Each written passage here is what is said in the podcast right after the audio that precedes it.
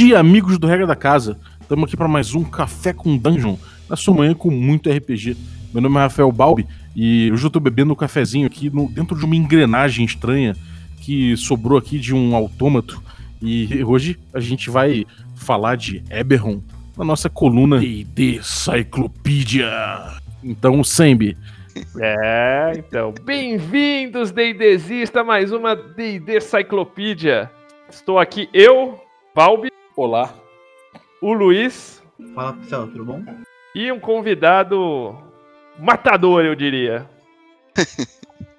o Dom Onslaut. Renascido é um Railraiser, renascido das listas da rede RPG há séculos, bilhões de anos atrás. Isso é uma resposta, hein, rapaz? É, quando ele, ainda, quando ele ainda era um adolescente reclamão lá nos fóruns. Hoje ele continua um adulto reclamão. É verdade, as duas coisas são verdade. vou, vou, tentar maneirar aqui. Mas o, o Dom, o Dom, para quem não sabe, ele é DM na mesa minha e do, e do GG de Eberon. E ele foi o corno que converteu a Tomb of Annihilation em Eberron, porque dá o trabalho Nossa. do caralho, cara. Um trabalho desgraçado, cara. Eu, eu, até postei um boa parte do trabalho lá na N-World e acho que no D&D Beyond também para ver se alguém me dava alguns insights e, e outras ideias, né? Deu uma coletada em outras é, começo de trabalho que o pessoal fez no, em outros fóruns e outros sites. Mas, cara, deu muito trabalho fazer essa adaptação. Putz, grila. Bom, Dom, passa o link pro Balbi agora aqui no, no chat, que ele já coloca aí para você poupar o trabalho de outras pessoas, né? Exatamente. Deixar, eu vou catar aqui. O, o N-World tá, com, tá fora do ar na minha, na minha web aqui, mas eu resgato e, e compartilho. Fechou. E como o Balbi falou, a gente vai falar de Eberon! Eu, Exatamente. O Dom é um cara fanático aqui de Eberon e eu brinco pra, com, com, ele que é o Final Fantasy do D&D. Não! Eberon é uma história engraçada, porque quando o cenário tava para ser lançado, a Wizards fez muita propaganda com essa história de Final Fantasy em D&D, eu cara, eu não gosto de Final Fantasy, não gosto. E eu falei, putz, esse cenário vai ser ruim demais, vai ser ruim demais, e no, né, nessa época nos fóruns, conversando com o Jorge nos fóruns, ele, cara, dá uma, né, pega o livro, dá uma lida. Essas propagandas não são muito boas, as coisas são bem amarradas, porque eu acho que Final Fantasy é muito é, aquela rule of cool, né, a regra do legal. Não, não, precisa ter muita lógica, o que importa é ser legal, e eu gosto das coisas mais bem amarradinhas. E acho que foi uma surpresa tão grande o, o cenário ser tão bem amarrado e tão bem construído, que acabou virando o meu cenário favorito, assim.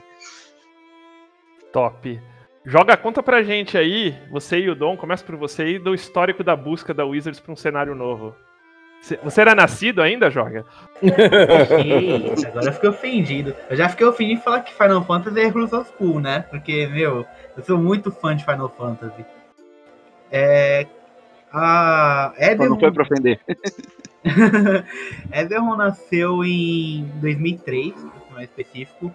A Wizards estava comemorando 30, 30, 35 anos, acho que era 30 anos de D&D. E eles tiveram a ideia de criar um, um cenário novo baseado no, no que o público enviasse para eles. Foram mais de 11 mil cenários é, mandados para Wizards. E entre todos esses, é, o cenário do, Kate Baker, Eberron, foi, foi selecionado. É, eu, eu, li algumas matérias da época e foi dito que é, inicialmente você mandava só uma folha de cenário, uhum. aí depois você mandava 10 folhas, e por último, quando sobrou só 3 ou 4 finalistas, você mandava 100 páginas. E aí escolheram Eberron como o mais novo cenário da, da Wizards. Cara, eu fico, eu fico um pouco pasmo quando o, o Joga fala assim, eu li algumas coisas da época, parece que foi uns 30 anos, parece é? que falando dos anos 60. Ô, gente, já, já tinha internet, já tinha Google, né? Putz grila. A gente tá falando de 2003, 2004, já, já faz muito tempo. Nessa época, por exemplo, não tinha internet ainda. Tinha... Mas é, é, é legal esse, essa história do, do, da campanha da, da Wizards de buscar um cenário novo, porque é, algumas dos que concorreram com Eberron acabaram sendo publicados por, por outras é, editoras, né? Na verdade, que nem você falou, três viraram uh, finalistas. E, e, esses três são propriedade intelectual da Wizards até hoje. Ninguém pode publicar eles.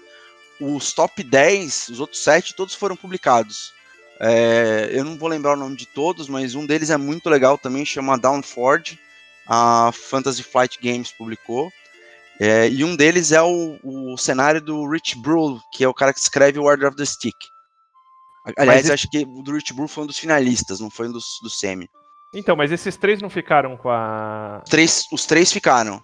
Tá. O Rich, Rich Brule, o do Kit Baker, que é o Eberron, e mais um que eu não lembro muito da, da informação. E outra coisa legal dessa, dessa época é que quando os caras fizeram a, as 100 páginas, eles não fizeram sozinhos. Eles já tinham um pouco de ajuda do, do editor lá da Wizards que dava um direcionamento de ideia. Então, no, apesar do Eberron ter sido criado pelo Kit Baker, tem muito a mão do James Wyatt, é, editoriar um pouco as ideias mais loucas do, do, do Kit Baker e, e de, de justamente fazer essa um pouco da cola é, do cenário. É, é difícil escrever um cenário, né, cara? Porra. Do zero ainda. É, e, e, e, transformar num belo de um produto, né, cara? Mas, cara, eu li, o Kit Baker não é assim, tipo assim, um carinha que nem a gente que fez 100 páginas e mandou lá e foi. Né? Não. Né? Não é, ele, ele é um cara que já trabalhava com, com game design. Eu, eu acho que até ele já tinha alguma coisa de história publicada na, na época, né? Algum tipo de, de novel. Trabalhava na, na área de, de jogos. Então, é um cara que tinha um, um histórico de, de criatividade alta. Você vê aqui também, o outro, o outro finalista é o cara que escreve o Order of the Stick até hoje. Né? É, é um cara proeminente que manja do de D&D, conhece o, né, a coisa toda criativo pra caramba, porque escrever quadrinho também não é tanto tempo, não é tão fácil assim, né? Não é qualquer um que consegue chegar lá. Ainda mais o Order of the Stick, né? Que, que eu acho que é tipo desafio dobrado. Mas, cara, o, o lance do, do da, da, criação dele eu acho bem interessante, porque eu, eu não me recordo direito, acho que estava bem perto da. Já, já era uh, eh, 3.5, né? Quando lançou o Eberron. 3.5. Uhum. E, e, vinha de uma situação na terceira edição que é bem diferente da quarta e da quinta, onde a Wizards tinha liberado a propriedade intelectual de alguns cenários, que nem Dragonlance e Ravenloft, né? Uh, fora tinha uma porrada já de suplemento da, de, de Forgotten, tanto que Forgotten relançou para 3,5 com o, o, o, livro do jogador de Faerun. Até relançou aqui no Brasil esse, esse, esse livro, tem uma versão traduzida dele também. Uh, então, assim, tinha muito cenário na área, e a Wizards alguns elas não, ela não tinha relançado, tinha muita coisa de que nem o caso de Dark Sun, por exemplo, para 3 e para 3.5 não relançou oficialmente. Mas ela entrou por essa guindada aí. Cara, o que, que, vocês acham que tipo, a Wizards escolheu fazer um novo cenário? Vocês acham que, minha, minha opinião, eu, eu, vou falar e eu quero que vocês, que vocês comentem. É, eu acho, cara, que foi um lance mais assim, tipo, não tinha um cenário que. Os cenários Forgotten tal, vem de uma geração que teve uma outra experiência de vida, né? Eu acho que Eberron traz uh, uma experiência de vida mais da, da, da nossa, assim, né? Com, com, alguns, com algumas coisas mais da nossa experiência de vida de mundo, assim. Da nossa Cara, geração. Eu, eu acho que.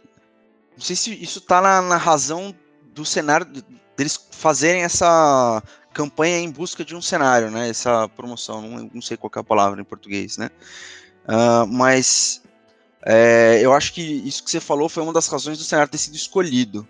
Então, tem, tem duas coisas para mim que esse cenário tem, tem de especial. Primeiro, que na 3,5 ele foi criado com alguns mindsets que estavam muito interligados com as regras, então ele as coisas faziam sentido tanto de lore quando, quando você junta a lore, que é a história do cenário e tal, quando você junta isso com a parte de, de regra. E em paralelo, ele tinha um take bem moderno em Eberron, pelo menos para a época. É... Como você falou, com, com experiências de vida mais próximas da nossa, com um, um, posicionamento temporal, se é que eu posso, se, existe, né? Mais próximo do nosso também, menos medievalzão, né? É, eu acho que isso foram, foram fatores decisivos é, para o cenário acabar ganhando a competição.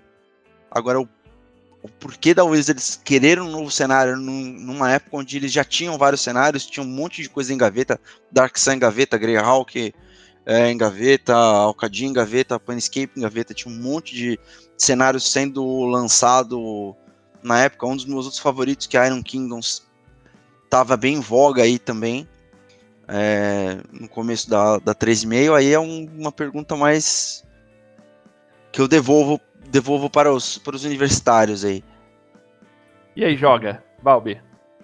Cara, eu, eu acho que é, o D&D, com o tempo, ele foi percebendo que ele precisava dar vários sabores possíveis e que ele podia fazer isso, né?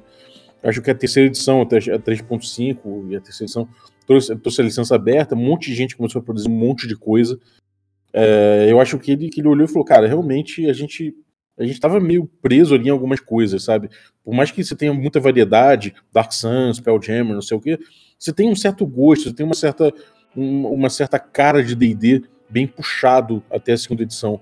Ali eu acho que olharam e falaram, cara, a gente precisa trazer uma coisa moderna mesmo, com um cara de, sei lá, uma parada mais, mais aventuresca pra caramba, mais pulp, com, com, sei lá, com um autômato, isso é coisa que, que jovem gosta, né? Tipo, com, com possibilidade de você botar, sei lá, de você ficar um, pouco, um pouco mais porra louca, variar um pouco a linguagem. Então, acho que escolheram por isso, né, o, o Eberron, mas eles já estavam afim, eu acho que, de diversificar a coisa com um gosto mais, mais do público, sabe? De olhar, cara, de olhar o público e falar, cara, o que, que vocês estão afim de um cenário, sabe? E aí, joga? Isso, eu, eu concordo com o Balbi. Teve uma, um progresso tecnológico dos anos 80, quando a maioria dos cenários foi publicada, para os anos 2000 muito grande. É, as pessoas é, nos anos 2000 já tinham outras inspirações, como Final Fantasy, já tinha Final Fantasy 6 ou 7 já lançado, e é uma inspiração. É, é uma vibe muito similar a Eberron, onde a magia suplantando a tecnologia. É, enfim, é, então eles queriam dar outro, outro sabor, outro, outro flavor, criar um cenário mais, mais próximo do que o, o os conteúdos de RPG que a galera da época estava consumindo. Eu acho que foi por isso que eles escolheram Eberron no final das contas. Bom, então a gente entra, cara, porque é o tom do cenário. Eu separei alguns tópicos aqui e daí vou dar para vocês comentarem, né? É, um, acho que uma das coisas que marca muito o Eberron é o pós-guerra, né? Só que não é aquele pós-guerra, por exemplo, tipo, que nem Forgotten, é, é, que é bem distante. Greyhawk a gente pode dizer que tem um pós-guerra próximo, mas é, é um pós-guerra em, em, em, digamos assim, em situações catastróficas. A guerra foda, catastrófica de Greyhawk aconteceu, tipo, muito, na, na história, muito antes do cenário. Você não joga ali, você joga após uma guerra interessante, mas não das, de, de proporções catastróficas. E essa guerra que teve em Hebron é de, de, de proporções catastróficas. Vocês acham que pós-guerra é um é um, é um ponto importante, Dom, você acha? É, eu, eu não só acho como, assim, era um dos, dos dez itens que eles é, mais citavam como principais do, do cenário, e se você pegar o livro novo, é, ele, ele cita sete pontos importantes do cenário e, e o pós-guerra é o primeiro, né? Eu acho que é, é um dos grandes fatores definidores do, cenário. Toda, toda vez que você conversa, que você vê o Kit Baker comentando nos, nos blogs é, sobre, sobre o cenário, ele fala que, cara, a guerra é um, é, um, é um pedaço importante do cenário e a relação do seu personagem com a guerra deveria fazer parte do, do seu background. Então, assim, é o que o seu personagem estava fazendo nesses últimos 100 anos de, de guerra. A guerra acabou faz só dois anos, né? No, no, no calendário oficial da, de campanha. É, então, o que, que seu personagem estava fazendo? O que, que ele perdeu né, nesse, nessa guerra? Porque guerra é, um, é uma situação complicada onde você pode perder familiares. Teve uma nação inteira do, do, do cenário que acabou sendo destruída, né? Então, qual que é essa relação do personagem com a guerra acaba sendo um negócio importante do, do cenário mesmo. Acho que é um, um doce, não acho que o principal fator definidor de, de Eberron.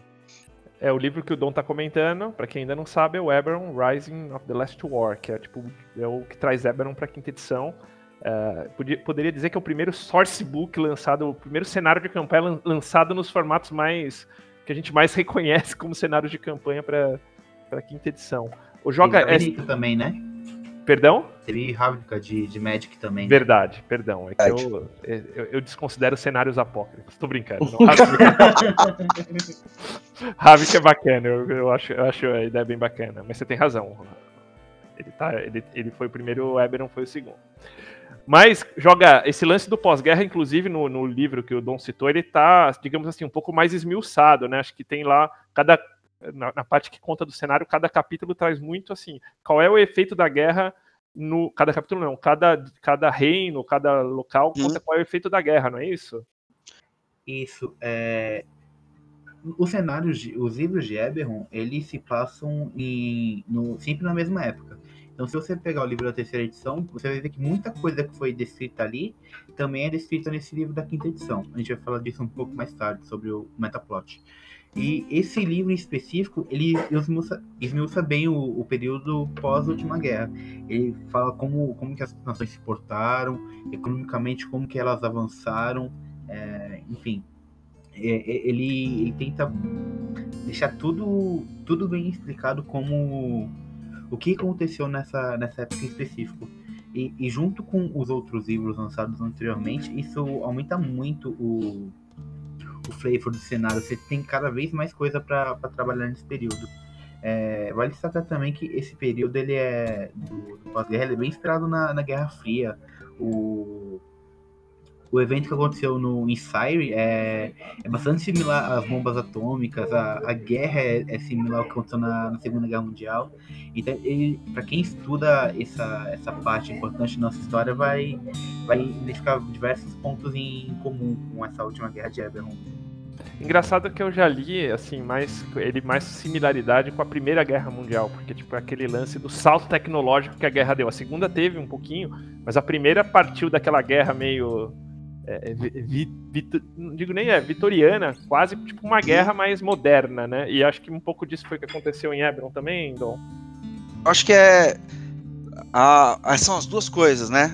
Quando você vê o cenário do ponto de vista como foi a, a Last War, a Last War teve uma vibe de Primeira Guerra Mundial mesmo, de grandes, grandes saltos tecnológicos pela primeira vez, né? É, criação de grandes máquinas, de coisas novas e tal, é, e não tem tanto uma vibe de guerra mais é, moderna que é um foco muito grande em tecnologia, né?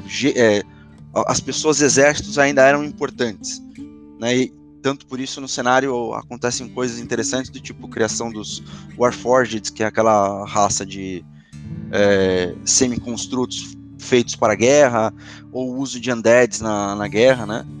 É, mas, por outro lado, o fato de, de Sire ter sido explodido, né, e, e, a nação ter sido dizimada, ela é uma influência clara e, e até assumida é, com, com, as catástrofes nucleares, né, até em algumas, alguns posts, né, é, do, do Kit Baker, ele faz esse, esse paralelo de que o que aconteceu em Sire é como se tivesse realmente explodido uma bomba nuclear lá e putz, deu esse negócio aqui, ninguém sabe por que que deu, e, e foi, na verdade, o que fez acabar com a guerra. Fala, putz, tem um.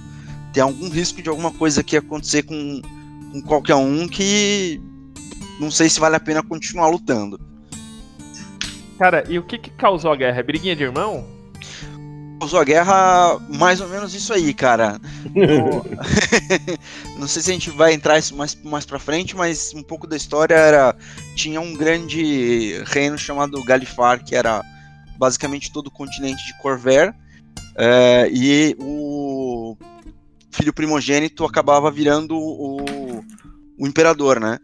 Só que em determinado momento tinham cinco filhos e o primogênito era, foi considerado fraco por dois deles e eles resolveram sair na mão.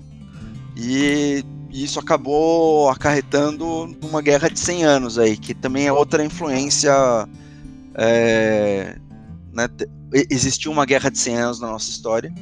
E, e a Last War, na verdade, junta um pouco de influência de todas as grandes guerras que a gente teve na, na, na nossa história real, né? Pô, a grande merda disso aí, sabe qual foi? Foi assim, cara, tipo, a magia ainda não tinha desenvolvido a televisão, porque o cara fez cinco filhos, malandro. tá de brincadeira, né?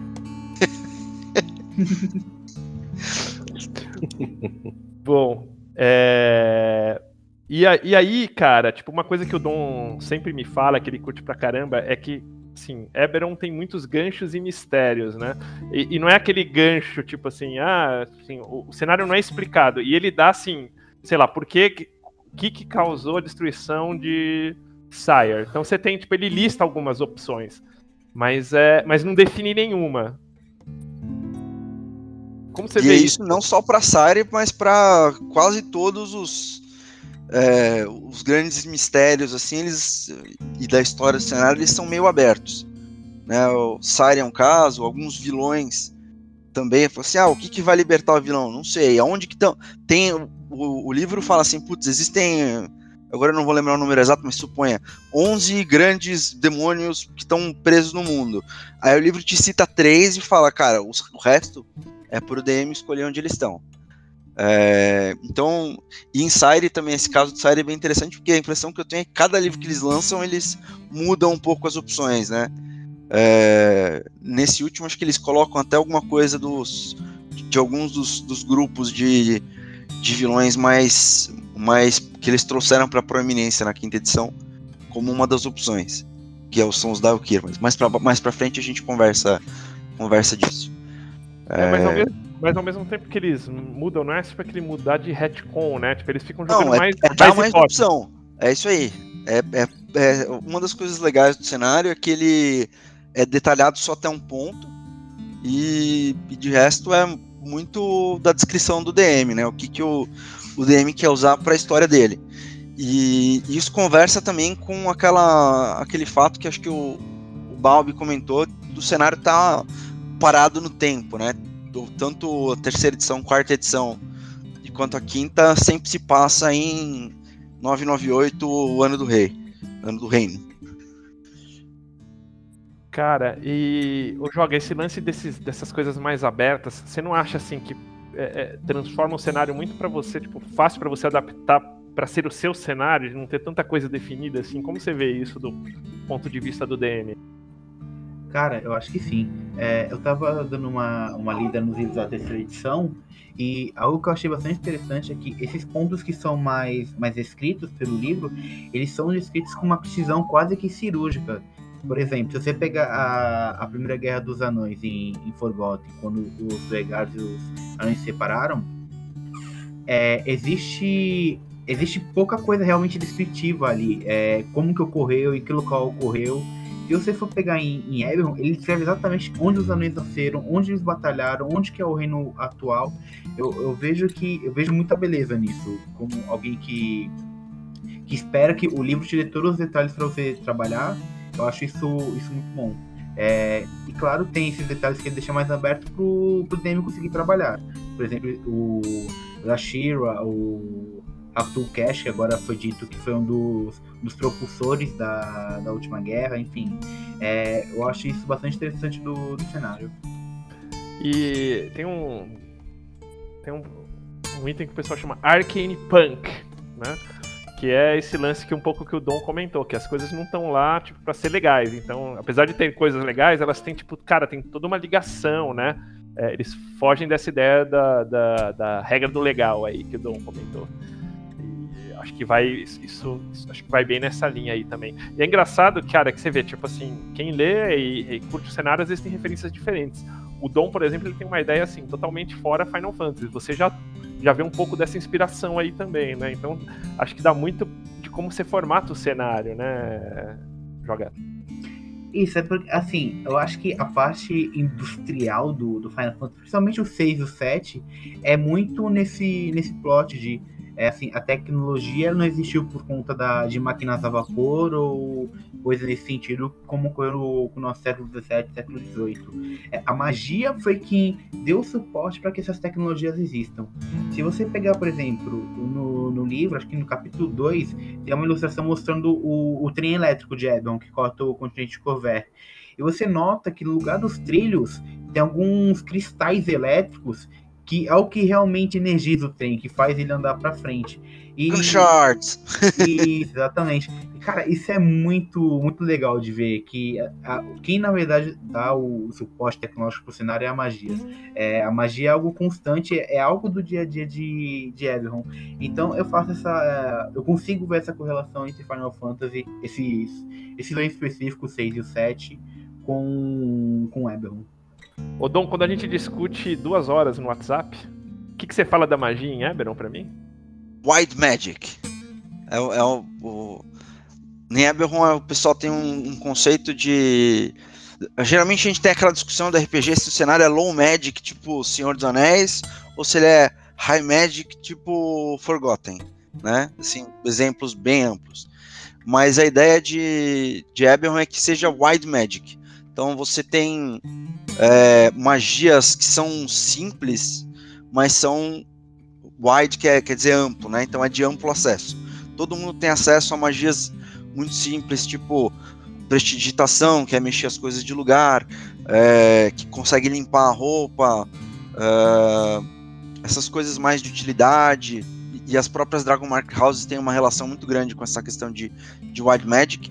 É, acho que o exemplo mais clássico é que existem as Everbright Lanterns, né, que são aquelas forma de iluminação como se fossem lampiões mágicos espalhados pelas grandes cidades e, e todo mundo tem acesso a isso muito fácil.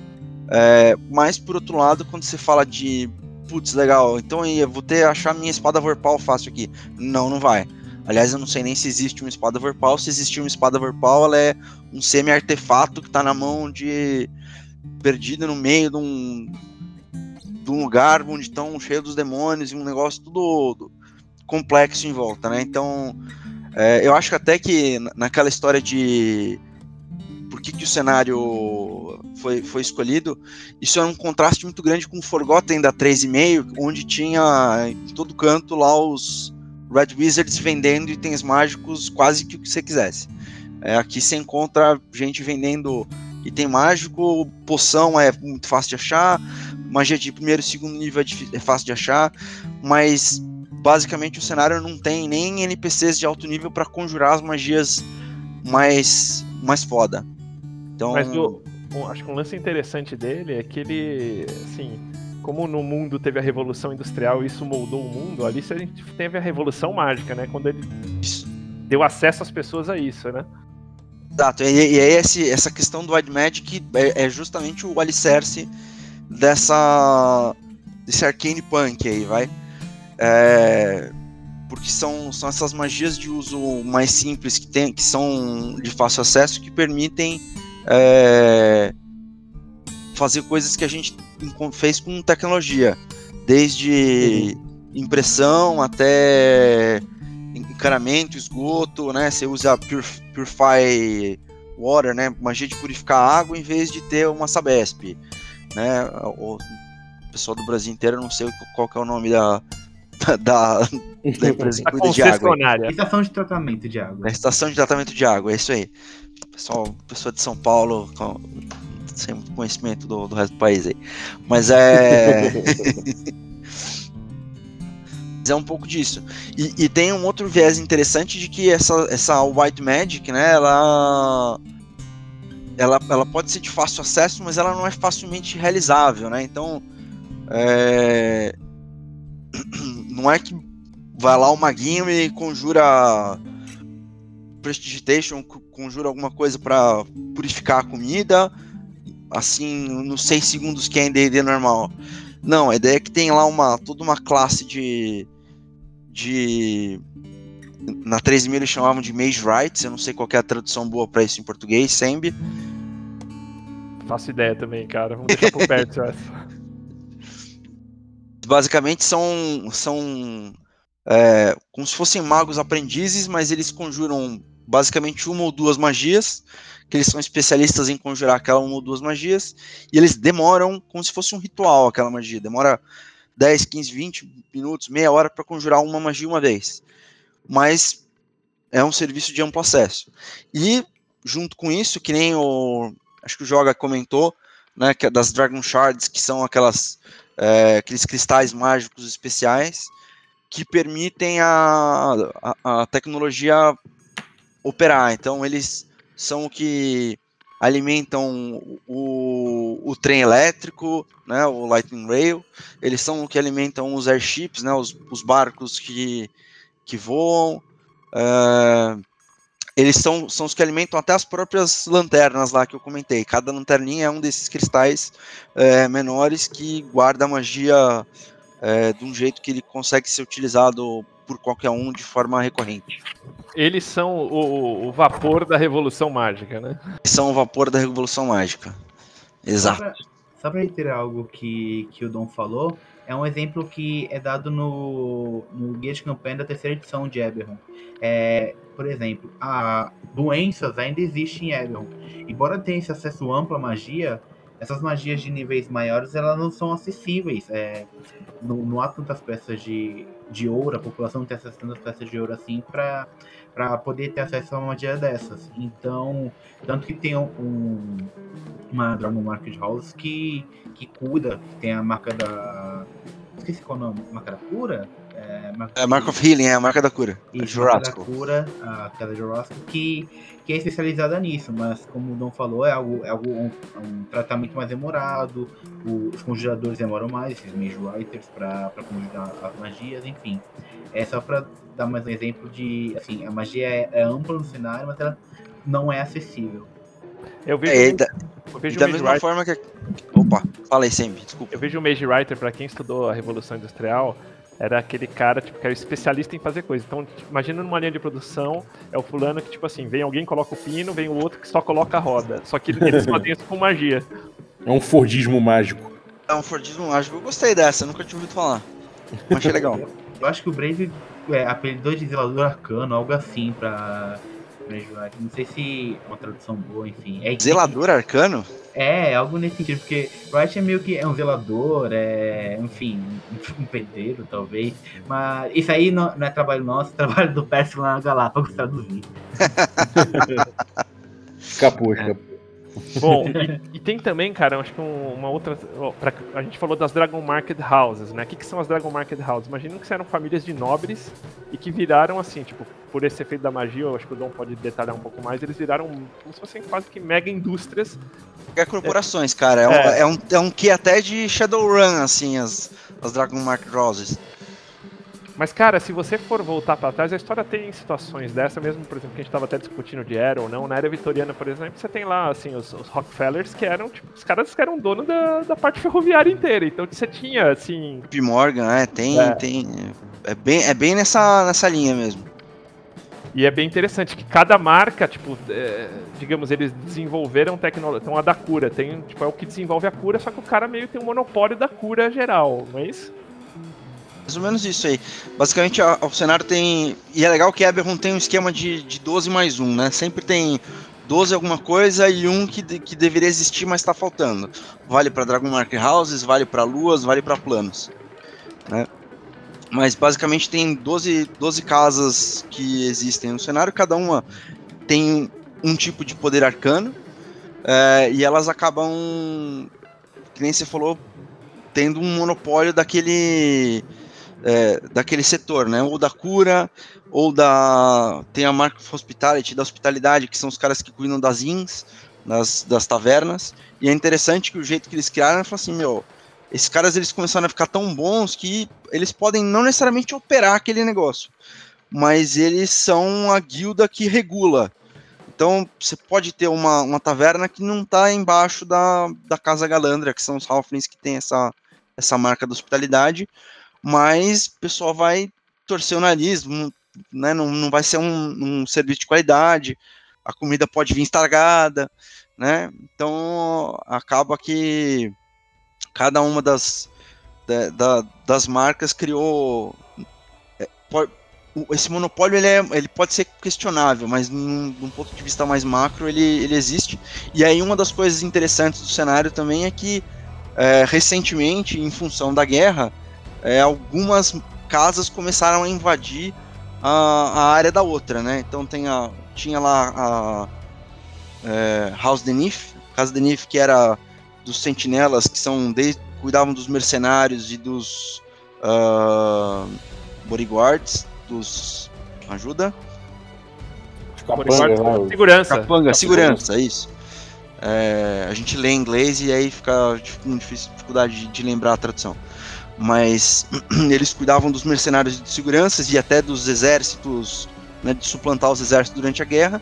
E recentemente a, a House Tarask, que é de meio orcs e fica meio que nos, nos confins ali do, do cenário da civilização, começou a trazer uns mercenários monstros, tipo ogres e umas coisas mais bizarras assim pra guerra e né fica competindo esse mercado de, de mercenários de, de é, bouncers né? Acho que que nem o Joga falou do, do, do capanga né? É, entre, entre as casas. E essa parte da intriga entre elas é um outro ponto interessante do cenário É, que é o que fazem as megacorporações, né? Vão tentando morder uma ao lado da outra. uhum. Deixa eu te perguntar uma coisa sobre as Dragon Markets. Você comentou que elas já eram antes da guerra aí. Como que elas surgiram, assim, tipo... E o interessante é que elas não é que estão, assim, é, é, só em uma raça. Apesar de eu acho que tá bem concentrado em humanos, como, como sempre. Mas você Não. tem- todas as raças estão? Como é que funciona isso aí? Não, com- e e essa é uma das coisas legais que funciona no que vieram da, da 3,5. Como, como na 3,5 a gente tinha algumas raças hum, padrões do, do livro básico, eram humanos, elfos, anões, é, halflings, gnomos, meio-elfos e meio-orcs. Eram essas as raças que tinham na 3,5. É, na hora de criar as, as marcas, foi, foi criado pelo menos uma para cada um deles.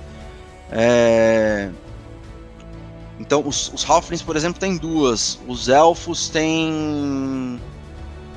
Acho que Elfo Elfo tem, tem uma que na verdade são duas casas. Ah, meio Elfo tem duas. Ah, Até meio Orc tem um- uma das, das marcas mais legais que é a dos. É... Tarasque, a, a, a casa daquele. Descoberta.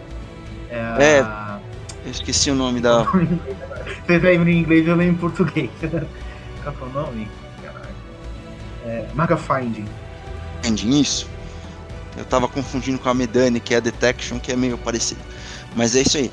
É, Então, basicamente, elas foram aparecendo ao longo do tempo, em milênios de anos atrás, né? Ah, Conforme os humanos migraram de, de um continente para esse continente principal. É, Começando com os elfos. E, e aí avançando sempre cada, cada marca numa, numa raça. Acho que a única a marca que vale para duas raças, que é humanos e, e meio orcs, é, a, é justamente a, a Tarashk, de, da marca de Finding. Orcs de, de Eberron é, são, são bem diferentes, eles não são aquela coisa é, tribal, filho de Groomish, que quer dominar as outras terras, não. Eles são uns druidas lá, pacificadores, que até salvaram o, o, o mundo de uma invasão extraplanar das aberrações. Então, e eles são druidas guardiões desses de uns selos. O, o- Não, eu vi essa questão dos orcs, achei bem interessante.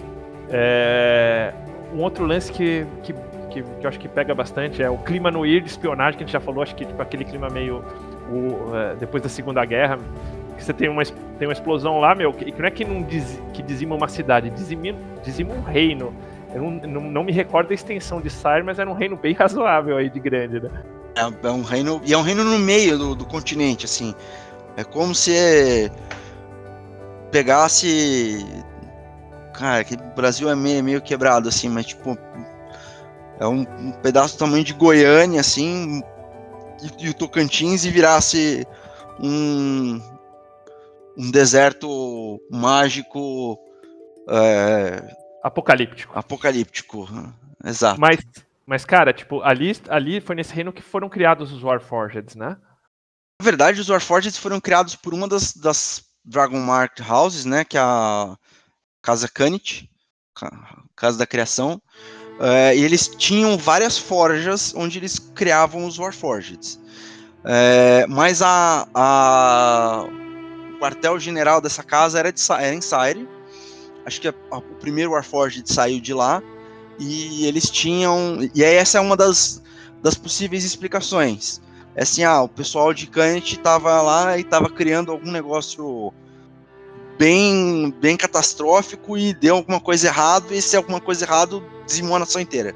Tanto que o, o, o chefe da casa, é, que estava lá em Sire, ou não, sei, não lembro agora se era o chefe da casa ou se era o, o segundo em comando, sa, saiu dois dias antes de, de acontecer a, a merda no lugar lá, e por acaso ele se livrou do problema, entendeu?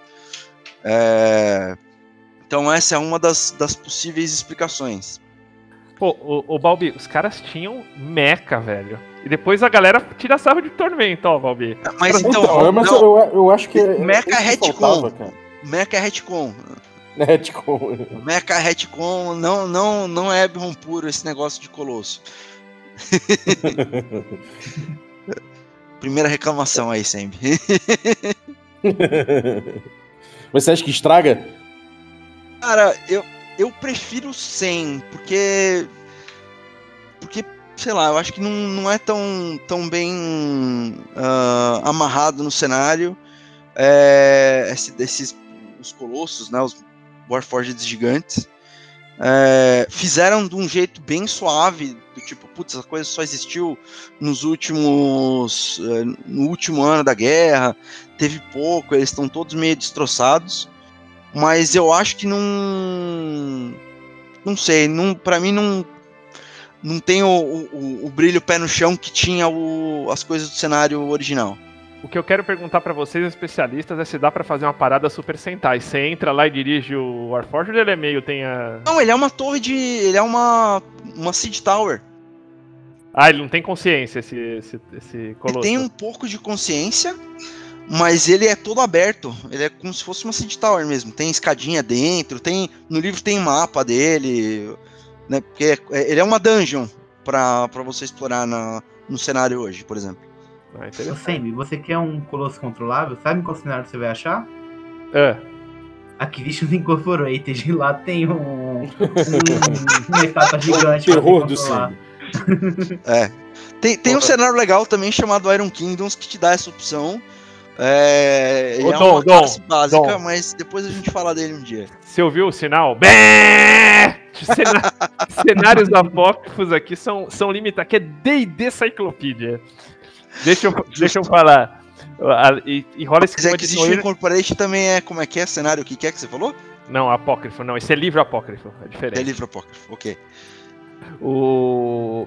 E tem também um lance meio Indiana Jones, pô, Pulp Action aí, né? Que os caras pegaram isso, eu lembro bem, mas acho que na terceira edição eles puxavam bem isso na capa, aquele uhum. lance, subir no trem, bater, nananã, nananã. É o. Você pegar lá aquelas máximas do primeiro, do primeiro livro de, de Eberron, né, além da questão da guerra e tal, tinham três pontos que era um mundo de magia, que a gente já conversou bastante, um mundo de intriga e aventura. Então, tem essa parte do, do cenário, essa é uma das coisas legais de você ter o trem elétrico e o, e o airship, é que é você vai rápido, né, de um lugar para outro do cenário e você sai de uma, de uma cidade com é, arranha-céus, que é praticamente uma Nova York, né, com vários níveis de arranha-céu construído em cima de arranha-céu, e vai para umas florestas é, pouco civilizadas, cheias de, de de povos, de tribos. É, como é que chama? De. de... Selvagens. Não, é selvagem. Tem, aquele, tem, uma, tem uma raça de. De DD que é bem. Não é Serpent Folk. É. Bom, uma hora eu lembro o também. Yanti? Não, não é o Yanti. É, o, é, é Reptile Folk. É Trogloditas e Reptile Folks. O... Que tinha aqueles Poison Dusk na, na 3,5 e tal que, que é o airship, para quem não. não... Descreva-nos. Chip é um é uma coisa que tem uma cara de um barco mesmo, mas ele é capaz de voar porque dentro dele lá tem uma Dragon Shard gigante, aquelas cristais mágicos especiais do cenário, onde foi aprisionado um elemental do fogo ou um elemental do ar. E esse poder do elemental do fogo, que na 3,5 era capaz de voar, na, na quinta não, mas deixamos isso para trás. É, ele é capaz de voar, ele acaba criando um anel em volta do, do barco que permite ele voar. Então, basicamente, é um navio voador que funciona como se fosse um avião do cenário. Mas não é um navio voador estilo Spelljammer que vai pro espaço, nada disso. Não, é um navio voador estilo é um avião mesmo. é, a- é- é a representação da tecnologia de um avião feita com magia naquele modelo Wide Magic, né? Então, e, e é, essa é uma coisa também interessante do cenário. Da onde que vem esses esses é, airships? Foi um desenvolvimento da, da House of Making, da casa Canid, junto com os gnomos que têm uma região própria no cenário e são especialistas em prender elementais na, nas pedras. É, e quem consegue controlar esses elementais nos, nos barcos são só os me- membros da House Lirandar, que é uma casa de, de meio-elfos. Então, os meio-elfos, né, uma das dos motes do cenário é que o meu elfo de Lirandar, ele é um cara que ou ele tá navegando um barco no mar, né, ou ele é o cara que pilota aí essas esses airships. Ô, joga um outro dado que tem aqui, cara, assim, que eu acho que marca bem, é, assim, é um cenário bem tons de cinza, né? Então você tem lá, tipo, uma, um secto de druidas orcs que salvaram o mundo, o, o dragão vermelho, em vez de te fuder, é o, é o amigão da casa, o dourado vem e te fode. Como, como você vê essa parte de Eberron, cara? Ou seja, tipo, esse negócio de bem e mal, vinculado com raça, não tem nada a ver, tô errada? Não, Sim. esse, é, esse até era, esse é um dos pontos também principais do cenário, onde uma das, o cenário também foi uma, foi uma reação a um- algumas críticas que tinham na 3.5, né? Uma delas era que alinhamentos eram muito travados. E isso gerou um dos principais bullets de do, do cenário antigamente que é o se existia em D&D, existe em Eberron, e hoje ele mudou esse título para D&D com um twist, com uma, com uma mexidinha. Então você pode ter é, desde dragões que são que eram pra, que originalmente são ruins, sendo dragões bons. Você tem é, goblinoides que tinham um império próprio que acabou caindo por razões, mas que não são nem bons nem nem maus, né? Eles tendem a- alguns tendem mais ao, ao, ao eixo da lealdade em vez da né, ao ordeiro em vez do caos. É, e tem aquela pegada legal dos, dos goblinoides de Eberron, que é meio asiática. É, mas, assim, em, em geral, o alinhamento não importa muito no cenário. E essa é uma das coisas interessantes também, que, assim, a- a ideia é que, na- misturando tudo, tudo isso que a gente falou, de não ter alinhamento com um mundo de, de magia, intriga e tal, é que as coisas não necessariamente acabam bem. Então, às vezes, o, os orcs estão atacando a civilização porque a civilização está invadindo uma área que tem um selo, que tem um demônio. E os demônios de Eberron são assim. Não tem os planos do cenário são todos diferentes.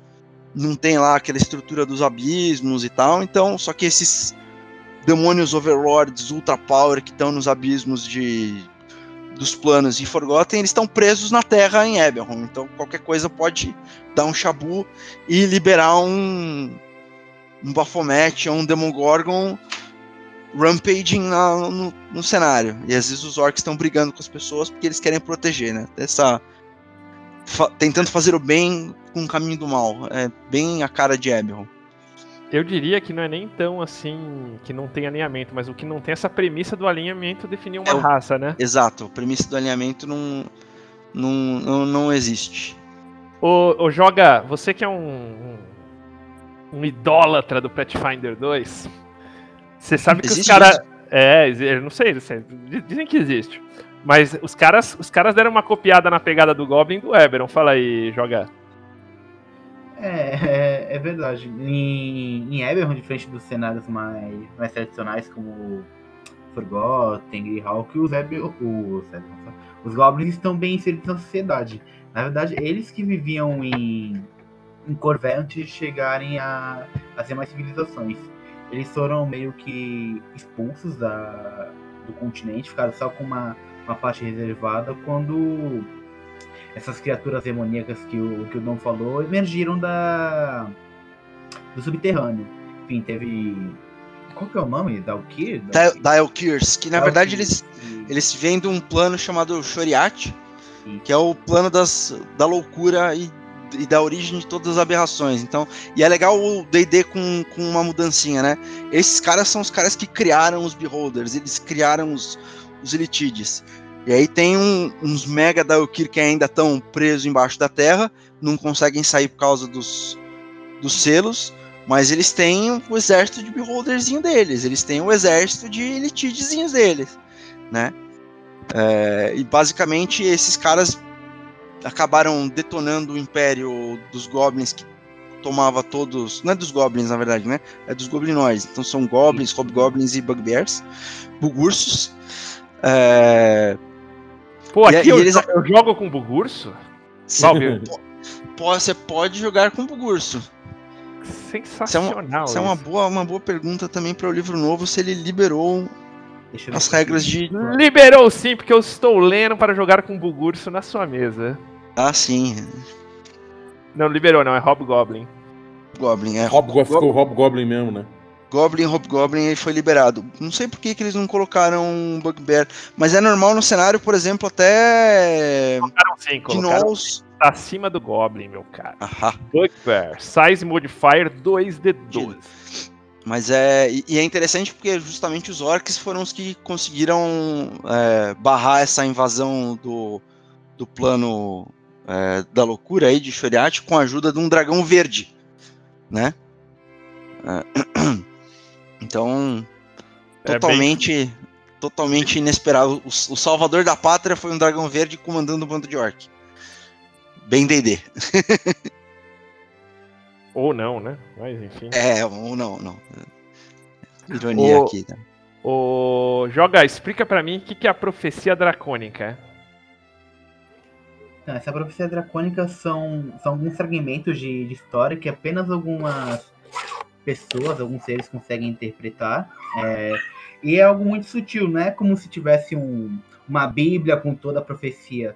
É, às vezes numa rocha ou no, no fragmento de papel você consegue encontrar traços desse, dessa profecia.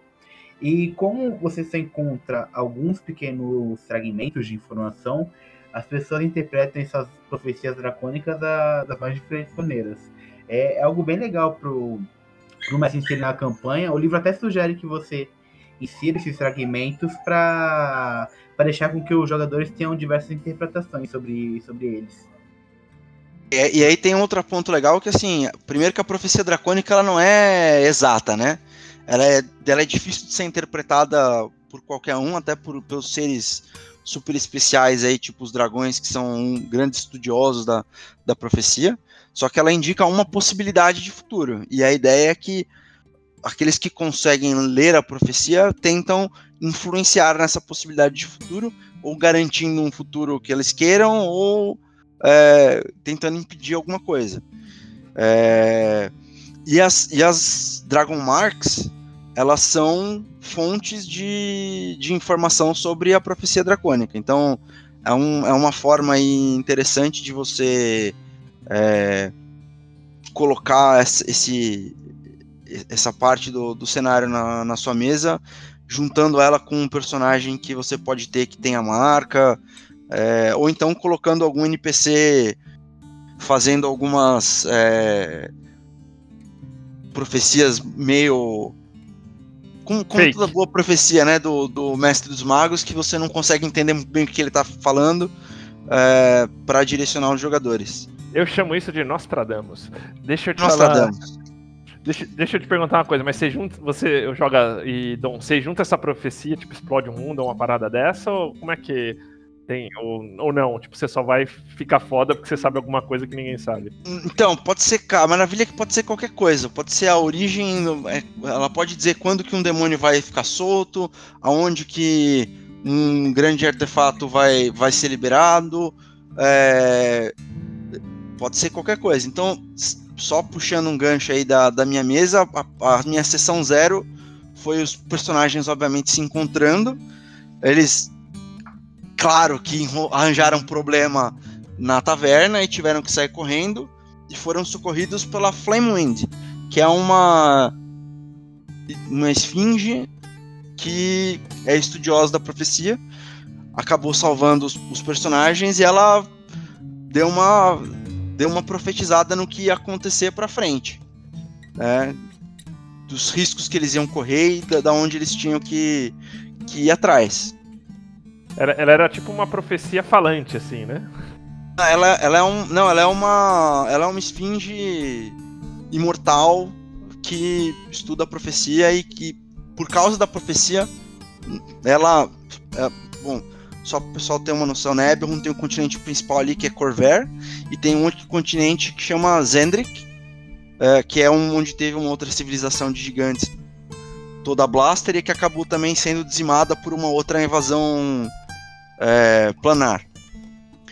É, e, a, e, essa esfinge estava nesse continente e ela apareceu para alguns expedicionários e falou: me leve para o outro continente porque ela leu alguma coisa na profecia. E é um, esse é um gancho que você pode usar aí com, com, com os jogadores na sua mesa, que eu pelo menos acho interessante, tanto que eu usei na minha.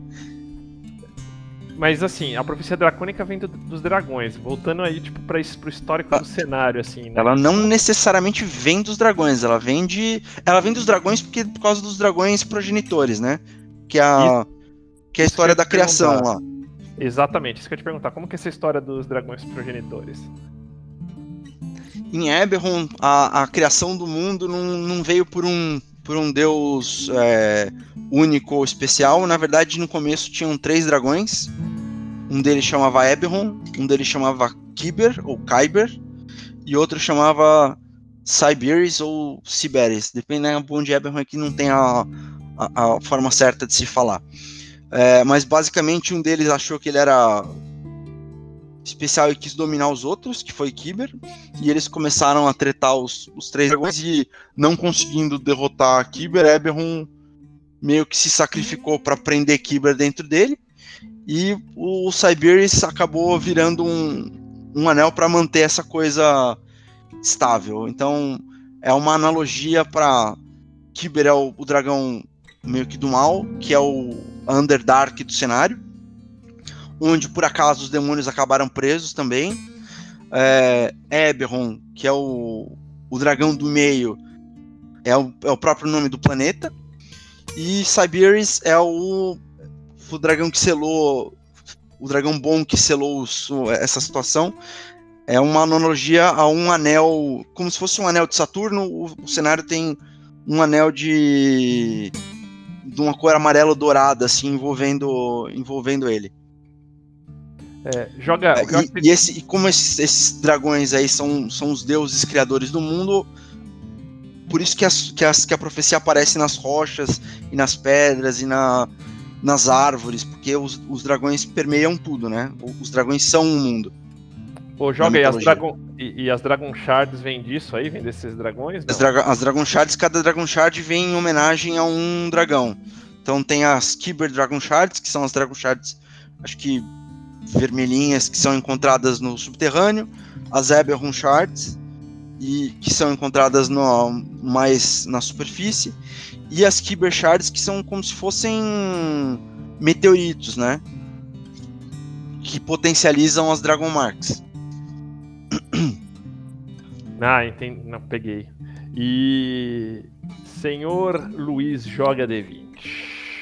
Oi, aqui. Me fala, você que é o cara dos, dos da, das regras dos combos, aí diz, diz, dizem as lendas do, do Xanatar. O que, que, seu, que, que essas, essas pedrinhas fazem demais aí? Pode dar um, um boost na, na, Tem alguma regra específica delas aí que vale citar? Não. Então, na quinta edição eu, eu não consegui ver ainda como que, que ficou. O, o livro tem 320 páginas no total, então é um livro denso sobre o cenário. É, na, na quinta. Na quinta edição não.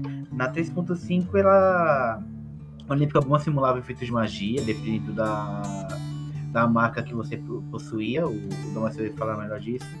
E. E também dava pra ter algum, alguns itens mágicos específicos com ela. É isso, né, Dom?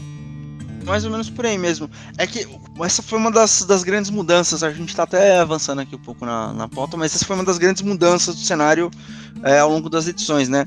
Como a 3,5 tinha um viés muito forte de, de item mágico, o cenário meio que foi criado com esse mindset em conta. Então o Artificer foi criado para isso.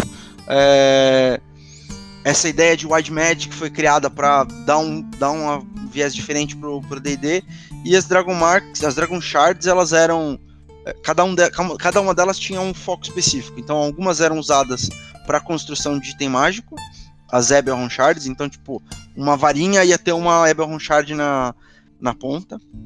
É, outras eram usadas para aprisionamento. Então, as, as Kyber Shards são as que são usadas para aprisionar os elementais que alimentam os, os tanto os airships, que são os elementais do ar e os elementais é, do fogo, quanto o Lightning Rail, né, o, o trem elétrico, é, e, as, e as Dragon Shards, Siberius Dragon Shards, elas davam poderes para aumentar as marcas, é, deixando elas mais fortes, ou podendo usar o poder na magia da marca mais vezes no, no dia e tal. E elas substituem também algumas das é, dos itens mágicos meio como, como lore mesmo, mais como descrição. Então, por exemplo, a, um exemplo que eu já citei aqui, que são as Everbright Lanterns, né, que são aquelas lanternas que é, têm luz para sempre, são feitas com essas com essas Dragon Shards. Na quinta, eu, eu, pelo que eu consegui pegar do livro, elas viram muito mais descritivo e muito menos itens, né? Na 3,5, como a gente tinha muito item mágico, tinham vários itens baseados nessas shards. Na quinta, pelo que eu vi, elas estão como componentes em específico, ou seja, são tipo, é. elas, elas, sozinhas não fazem muita coisa, mas elas podem, como vocês comentaram, serem usadas ainda nessa, nessa linha aí de, por exemplo, as Eber, é, a Eberon Shards lá, elas são mais para criar itens mágicos, essas outras, bem nessa linha que vocês comentaram, mas elas são componentes, sozinhas não se faz muita coisa com elas, não. Elas podem ser muito usadas como Lord cenário para ou como objetivo de aventura, ou como pagamento. Então, assim, ah, putz, vamos, vamos ir atrás de, um, de, uma fonte grande de Dragon Shard, porque a casa precisa para fazer um airship novo e precisa de, um, de, uma shard gigante. Né? Ou então você ser pago em Dragon Shards, que é, é uma alternativa diferente ao dinheiro. E ali aqui no, no Beyond é exatamente isso. Ela, ela não tem um, um, valor mecânico que o jogador pode construir. Ela tá ali muito mais pelo flavor. Por exemplo, as Dragon Chats de, de Kyber elas servem para os gnomos de, de Zilargo criarem a unirem os elementais com as pedras. Então, o, os três Prender os elementais nelas, né? Isso, prendendo os cristais. Então, o, os gnomos precisam desses fragmentos de, de Kyber ou Keeper é, para para até sintonizar o, o, elemental a ela. E com isso eles fazem o energizam os três elétricos. Então é muito mais flavor do que um, um benefício mecânico. Tem um item que chama Spell Shard. Uh que ele, que ele é um item específico que acho que vem no, no livro. Como se fosse um grimório. Então, essa, essas são aquelas coisas do dia a dia, né? Em vez do, do maguinho ter um grimório pesado, né? Que ele fica carregando aquele tomo com ele bem D&D clássico, o maguinho de Eberron, ele tem um cristalzinho que ele carrega no pescoço e ele guarda, ele aprende as magias dele no cristalzinho. Mas ele não é uma Dragon Shard, ele é um... Uma Dragon Shard, é uma Dragon Shard. É uma, ah, tá. é uma Sabiris Shard, eu acho. Bem, bacana.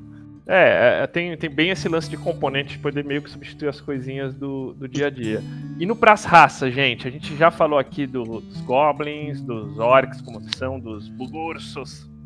É, falamos um pouquinho dos Warforged, da criação deles, mas ainda tem outras três raças que eu acho bem interessantes fora e, e a gente pode discutir um pouquinho como estão as raças as raças mais tradicionais. Mas vamos falar das novas, os shifters. O que, que são os shifters, Dom?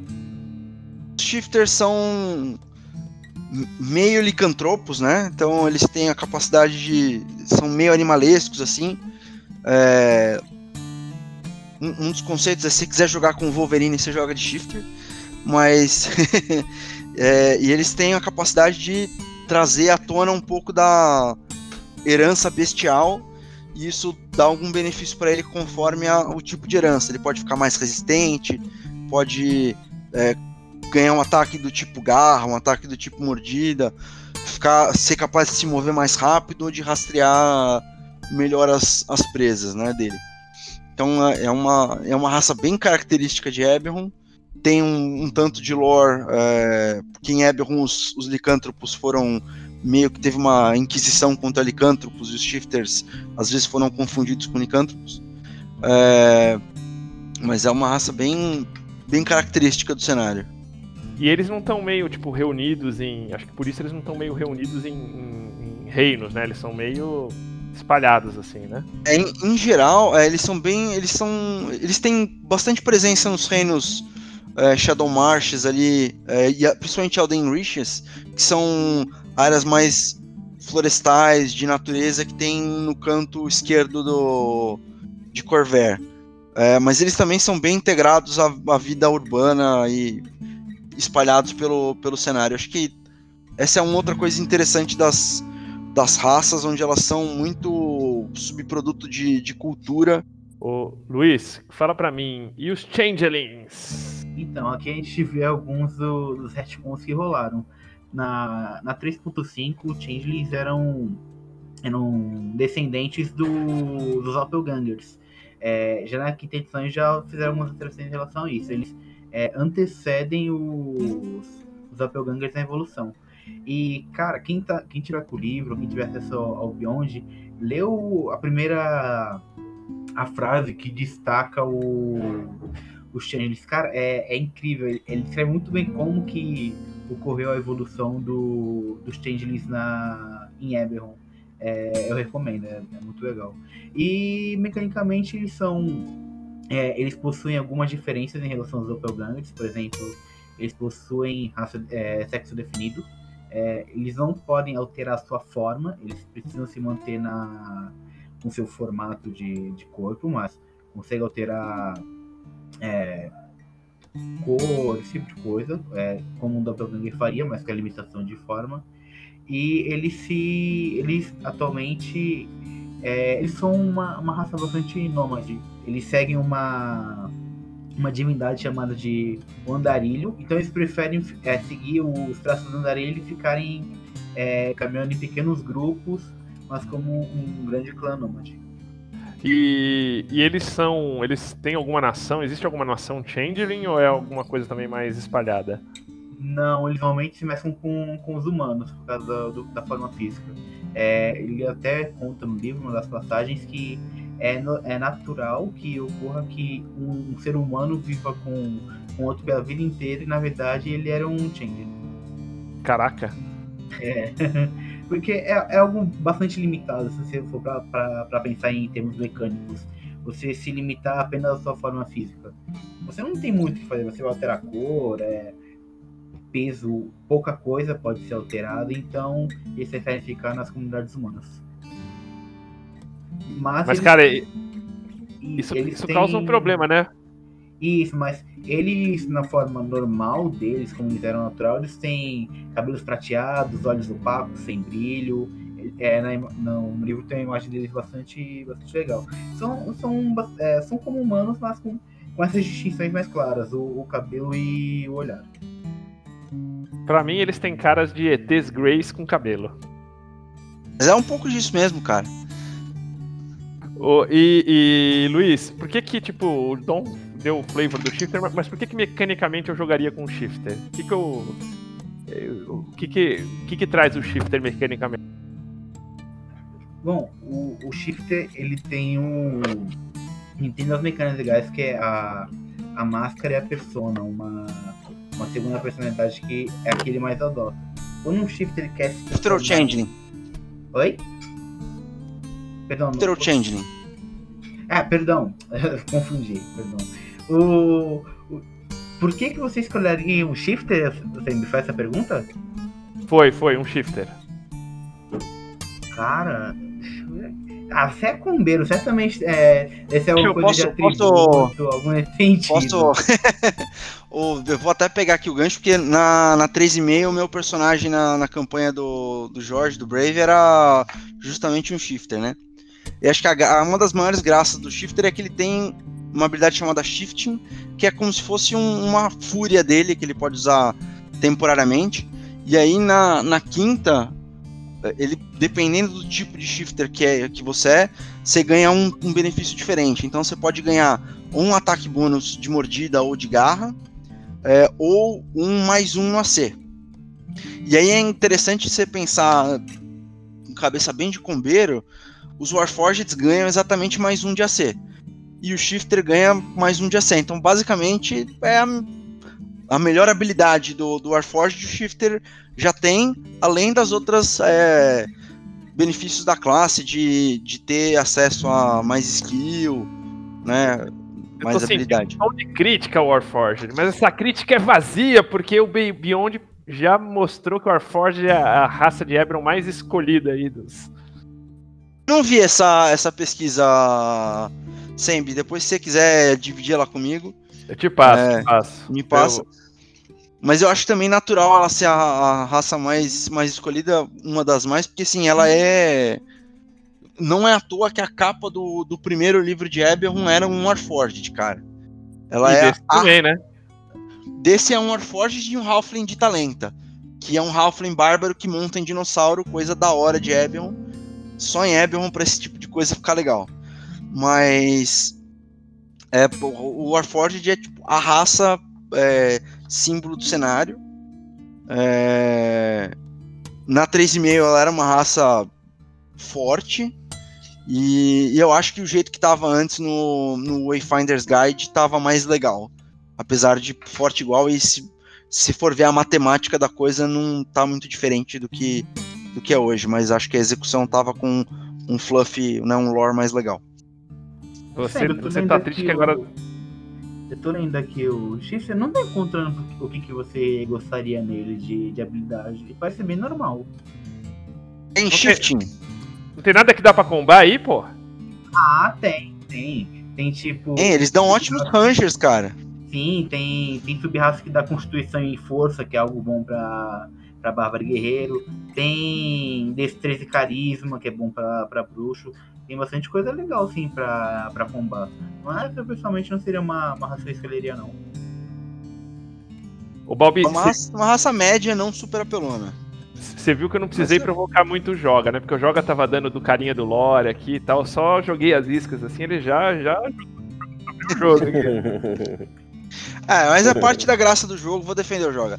Parte da graça do jogo é você ter um, um lore bem feito e bem casadinho, com um combinho legal. um combinho legal, Mas, muito bom. Falando de mecânica, essa inclusive é uma grande polêmica que começou a surgir de, em Eberron, que foi o conservadorismo das regras.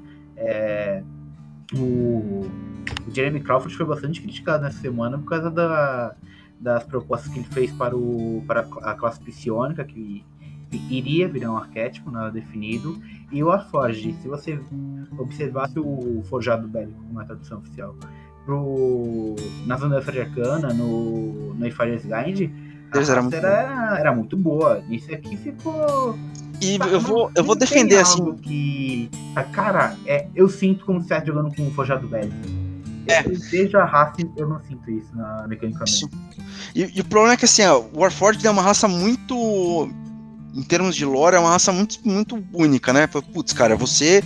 é, a sua raça existe há 30 anos. Você não dorme, você é um, é um soldado perfeito feito pra guerra. E aí você vai olhar a mecânica, tá tipo.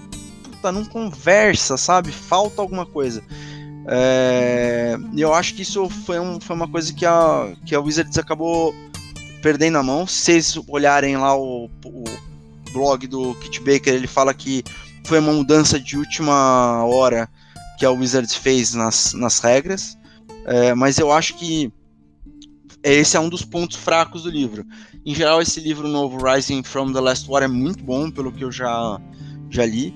Mas acho que Mas, cara, Um ele não, mais ele, fracos é esse, esse do, do, do Warforged, que foi, putz, um erro feio pra mim. Ele não bota a culpa no Wizards, ele até defende e falou que são mais parecidos com os Warforged que ele joga e tal, tá, né?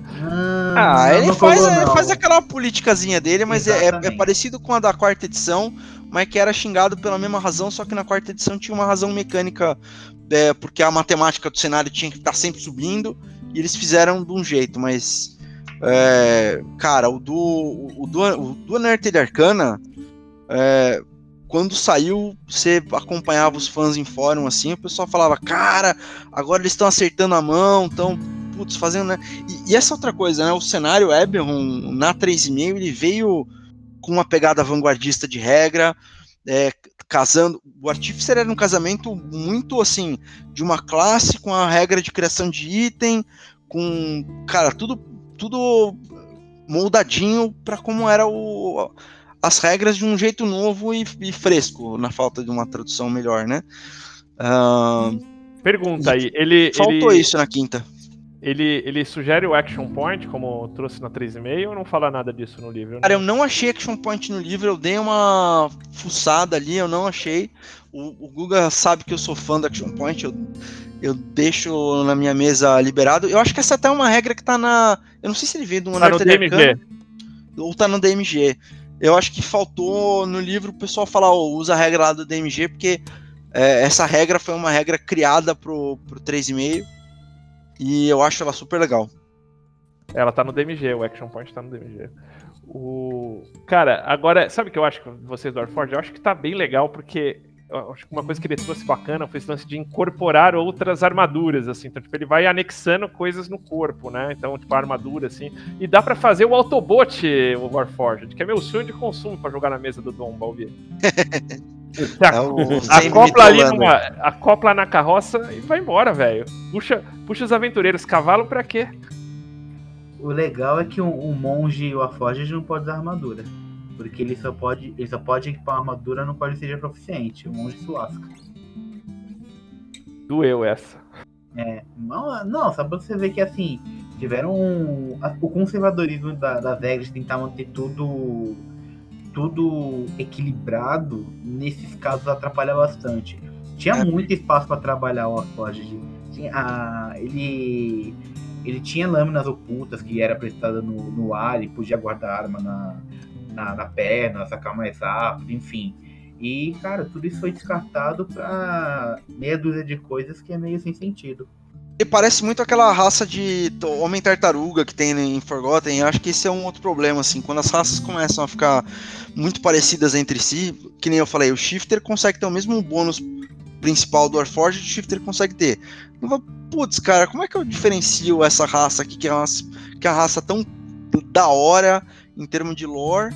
Como é que eu diferencio ela é, em, em termos de, de mecânica? Eu acho que nisso eles falharam apesar de acertarem outros pontos de mecânica nesse livro, principalmente pra mim na- nas Dragon Market Houses como subraça, que eu achei que foi o a- o toque de gênio da, da quinta edição até agora foi fazer essa mecânica aí. Ah, você escolhe uma raça e vira uma sub-raça Dragon Market É, agora, né? tipo, você pode ser um elfo, High Elf, um elfo Wood Elf ou um elfo marcado. Achei que isso foi genial. E, e- e traz aquelas. Eu não vi no livro aquelas marcas anômalas lá, sabe? Tipo. Tem, tem, tem as, as aberrante Dragon Marks, que aliás eu não sei como é que ficaram em termos de raça, né? Porque teoricamente poderia ser de qualquer raça, mas tem lá aberrante Dragon Mark também no, no livro. E eles fizeram versões mais nerfadas da, da, da Dragon. Ela da- virou um fit, na verdade, no. no. no... Fizeram versões mais nerfadas das marcas, você fala? Sim, sim. Sim e não, cara. Eles mudaram muitas, muitas das regras das, das marcas. Eu passei um tempo aqui olhando uma a uma, do lado da outra, para ver o que, que mudou. É, algumas foram nerfadas, é, com, com razão. Outras tiveram uns bumps, né, um- uma subida de poder que eu não entendi. Então, por exemplo, marca Kundarak dos anões agora ganha Made Armor. Cara, por que, que teoricamente as marcas deveriam dar poderes é, de utilidade? Porque as marcas foram usadas para construir impérios de utilidade e os poderes de guerra ficavam na mão dessas marcas aberrantes e mesmo a, a marca Denif, que é dos sentinelas lá, que tinha os mercenários, ela é uma marca de proteção. Na hora que você começa a dar Hunter's Mark para House Tarask e é, Armor para Kundarak, eu acho que erraram na mão também. O lore não tá batendo com, com a mecânica. É, e eu achei estranho que algumas marcas têm bônus de Wisdom. Não tem nada a ver.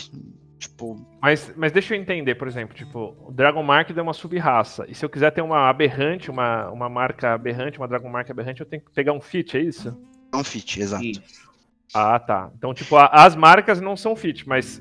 Ou seja, para eu, pra eu ter uma marca aberrante, eu tenho que escolher uma raça, abrir mão da minha sub-raça para pegar como sub-raça Dragon Não, não, Mark. não. Você só pega. Pra, pra ter um aberrante, você escolhe um fit.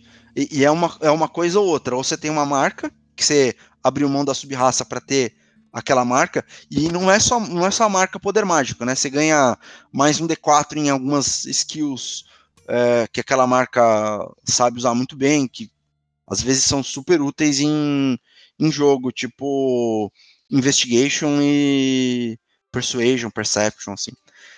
Se você É- quiser uma marca aberrante, aí você tem que pegar um fit. Ou você usa o humano variante no nível 1, ou no nível 4 você abre mão de aumentar um atributo para ser um aberrante e, e conjurar lá uma, uma magia de nível 1.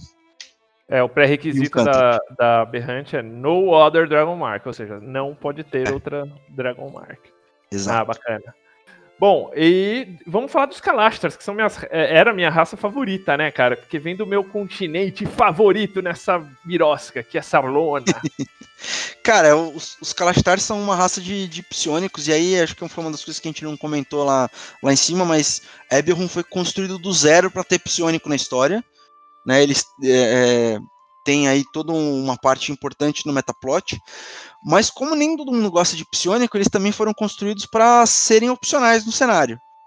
É, tanto o metaplot dos psionicos, que envolve os Kalashtar e os Quori, que são os vilões psionicos, é, e, e tem essa raça aí que eu não achei que é tudo isso, não, na, na, na quinta, assim. Mas ele basicamente é uma raça de. que parecem humanos, muito bonitos. É, que tem algumas habilidades psionicas leves de conversar com. é, com as pessoas próximas, né? De telepatia. E que tem um, um lore muito legal, porque eles são todos descendentes de. Tem alguns espíritos que fugiram, né? Do, dos cores vilões. E é um conjunto finito de, de espíritos, eu não vou lembrar o número agora. Mas esses espíritos eles acabaram sendo diluídos nos membros dessa raça. Então você tem lá 30 espíritos e que sejam 3 mil pessoas dessa raça, 30 mil pessoas dessa raça, 300 mil, e cada, cada um tem um pedacinho de um desses espíritos é, que são exilados do plano dos sonhos. Então eles são, na verdade, assim, são, é, digamos, uma simbiose de, de seres extraplanários do plano dos sonhos. E no plano dos sonhos você tem ali os Inspired, que são, tipo, hoje os dominantes. Hoje, porque o, o lore do cenário, é, é, isso, assim, isso muda. Não mudou desde a da terceira edição, mas você Uhum. tem uma hora os, os malvadões, que são os Inspired dominando, e os Calasters, que são os bonzinhos, que, digamos, são a resistência. É, é, não, não vou lembrar o nome dele. O Calastar depois é a raça, mas, tipo, como se fossem as representações. E eles são Hum. seres meio, tipo, meio cutulescos, assim, né? Originalmente. Na, na verdade, os, os Inspired são a, a tangibilização dos Core. E os Core são os, os seres dos sonhos bem cutulescos, cheios de, de olhos e tentáculos, umas coisas bizarras. E são os vilões super legais, assim. dá- às vezes dá vontade de mestrar uma campanha só com Kalastar ou usando esses caras de, de vilão principal, porque são um dos grandes antagonistas Bugman, assim, do cenário. Então, e mas eles- eles, mas eles Os Inspired são os assim- sonhos personificados em, é, em corpos de, de humanos, assim. Mas a, a diferença, assim, mas que eu digo assim, esses seres eles não se manifestam fisicamente no, no mundo material primário. Eles são tipo aquela, aquele cutulesco que ele existe só lá no plano dos sonhos, não é? A princípio, sim. Eu- Esse é, um- eu- eu esse é um lore que eu nunca explorei muito, cara. Vou ser sincero. É, e, e muito dele tá naquele livro de expansão da 3,5, que é Que eu o li, Secret of que eu li, que eu li. Você Não, leu e eu não. Essa é, essa é a parte, parte triste. Não, tem, tem Mas- algumas exceções, tanto que tem a miniatura deles, que, são, que é foda a miniatura É, deles. então, é, e essas coisas que me fazem. Tem tanto miniatura quanto. Como se fala? É, tipo, eles existem no plano dos sonhos, mas eles operam como se eles fossem. é, um espírito que entra no corpo de um ser humano e domina aquele corpo. E ele pode sair desse, desse corpo humano e virar uma coisa mais tangível. É Pelo que, que me de regra, por exemplo, esses malvadões, os cores malvadões, eles meio que forçam a entrada. Sua entrada é, é possessão. É, e é daí um plot mega legal esse aí também. é um plot legal porque assim, você tem uma. E só pode, acho que só força em humanos, e você, Uhum. e você tem uma raça de humanos geneticamente criada pra receber. Então, tipo, é, São os Inspired. Isso aí. É, esses são, daí eles viram os Inspireds, que são tipo esse espírito que toma corpo desse, é, que, que toma conta desse corpo humano criado pra ser uma casca. Isso. e, e os Kalashtar já não, já é tipo meio como se fosse uma simbiose, ou seja, são humanos, monges, tipo do estilo do Tibete, que fica lá em Salona, né? Um reino que fica em Salo- em Salona. E eles meio que, tipo assim, eles abrem mão, é, digamos, da Eles alma dividem a alma com um pedaço da alma do bicho. do- do- Exato, desses- mas tipo, o bicho é controle, é controle 100%, mas eles Sim. escolhem receber os bichos. Então, e, e daí tem a- o antagonismo desses caras. Agora, o mais legal é que isso em Eberron é meio tipo uma lenda, assim, né? Então, sendo, os Inspireds, ninguém, tipo, é que nem você fala assim, ah, os, os, os russos comem criancinha. Então, tipo, os caras não. Não é uma coisa muito clara no cenário, né? É, e volta naquele naquela ponto do cenário de que, cara, os vilões eles são conhecimento do DM, de quem lê o livro, mas a maior parte deles o grande público desconhece e até assim, é para ser desconhecido até do, dos jogadores. Tipo, no- quando eu mestro Eberron, quem entende de que existe Cori é Kalashtar, ou quem é amiguinho de Kalashtar. Mas pra isso é, aquela, é aquele knowledge DC30 para você saber que existe, sabe? Não, bacana. E, e daí eles optaram por uma versão mais, eh, Luiz, mais, mais do Kalashtar eh, não psiônico, né? Psiônico como magia, né? Isso, na verdade ele tem algumas habilidades que remetem ao psionismo, como é, resistência a dano psíquico, telepatia, é, evitar, é, evitar magia de sono, coisa nesse sentido. Mas eu tô dando pra olhar aqui, é bem fraquinho. Eu, essa que eu não me lembro como era na, na Nova de Arcana e no. Ela sempre foi meio fraquinha, tô até abrindo É, aqui então. o 3,5 pra Kalashtar, o que, que eles tinham de bom. Eles nunca foram mega fortes na 3,5. É, tipo, andar, anda normal, tem um save ah, contra é, possessão, é um pouco melhor para questões sociais e se passar como humanos, e eles ganhavam, porque na 3,5 tinha aquela história de Psionic Power. E o Kalashtar ganhava um Psionic Power por nível para usar onde ele quisesse em qualquer habilidade que usasse um Psionic Power, de, de classes psionicas, né? Do, do livro dos psionicos da época da 13,5. Como não tem ainda um livro dos psionicos para quinta, eles fizeram essa versão bem fraquinha que também vai para conta lá para mim do, do, do Jeremy Crawford. Isso o, o Changeling tá meio fraquinho também, se você der uma olhada comparado com o de Arcana. E o Warforged, que eu achei que não- podia ser melhor, né? Mas de lore eles são super legais.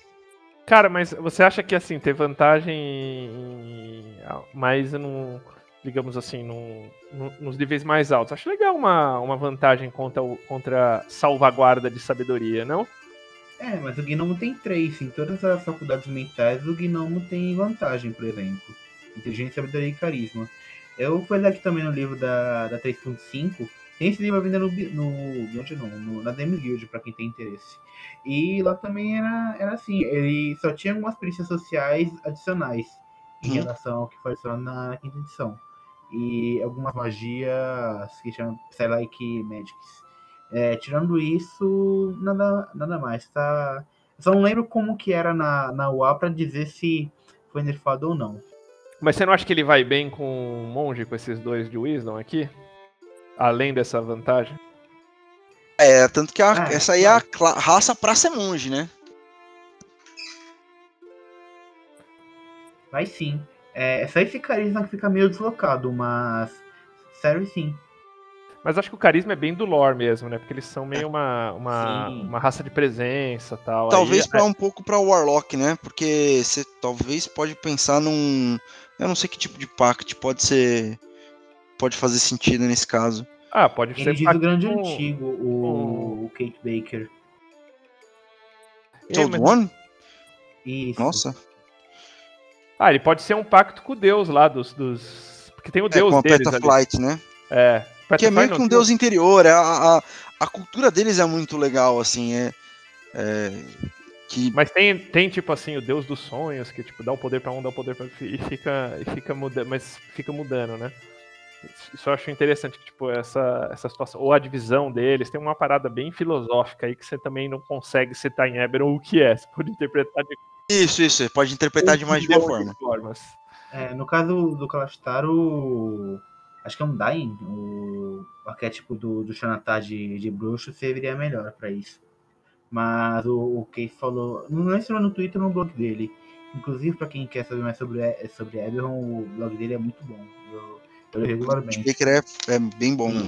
E, e ele fala que um dos bruxos assim que você que mais fazem sentido, mais são coisas com Eberron é o Grande Antigo.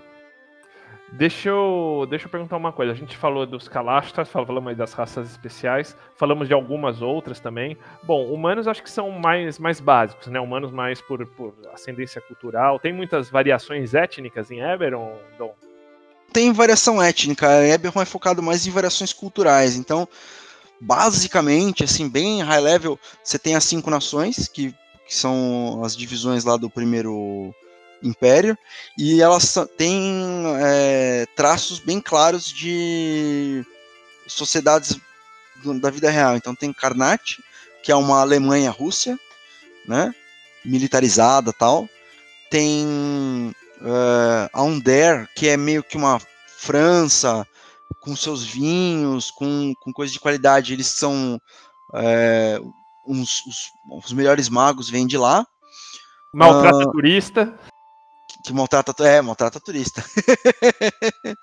tem, tem Breland, que é como se fosse a Inglaterra é, mais inovadora e pragmática, e tinha a Saire, que, que era meio que a Itália, o pessoal que era das artes e que tomou bomba. Ó, É, maltrata turista menos minha chefe francesa. Eu vou deixar bem claro aqui que ela pode escutar Ela é super legal. É, é. Mas acho que basicamente é isso. E aí é interessante que os- as raças têm. é, todas elas foram criadas com um mindset assim. Putz, dado que elas têm essas habilidades mecânicas, como isso influenciaria as, as sociedades? Então, vou passar meio rápido aqui, até pelo, pelo tempo. Mas, gnomos, eles têm uma, aquela coisa da ilusão, eles têm uma sociedade muito de intriga, com, com uma organização assim que é a, onde, onde todo mundo corre o risco de ser, de, né, apontarem o dedo, de ser dedurado, né, por, por alguma coisa errada, né, e é uma, uma sociedade bem forte de, de mistério, segredo e intriga. É, os Halflings, eles têm a cultura bem tribal lá com os dinossauros deles. É, Orcs tem aquela história que a gente já conversou deles serem meio druidas e protegerem o mundo dos, dos selos dos, dos demônios da Alkir.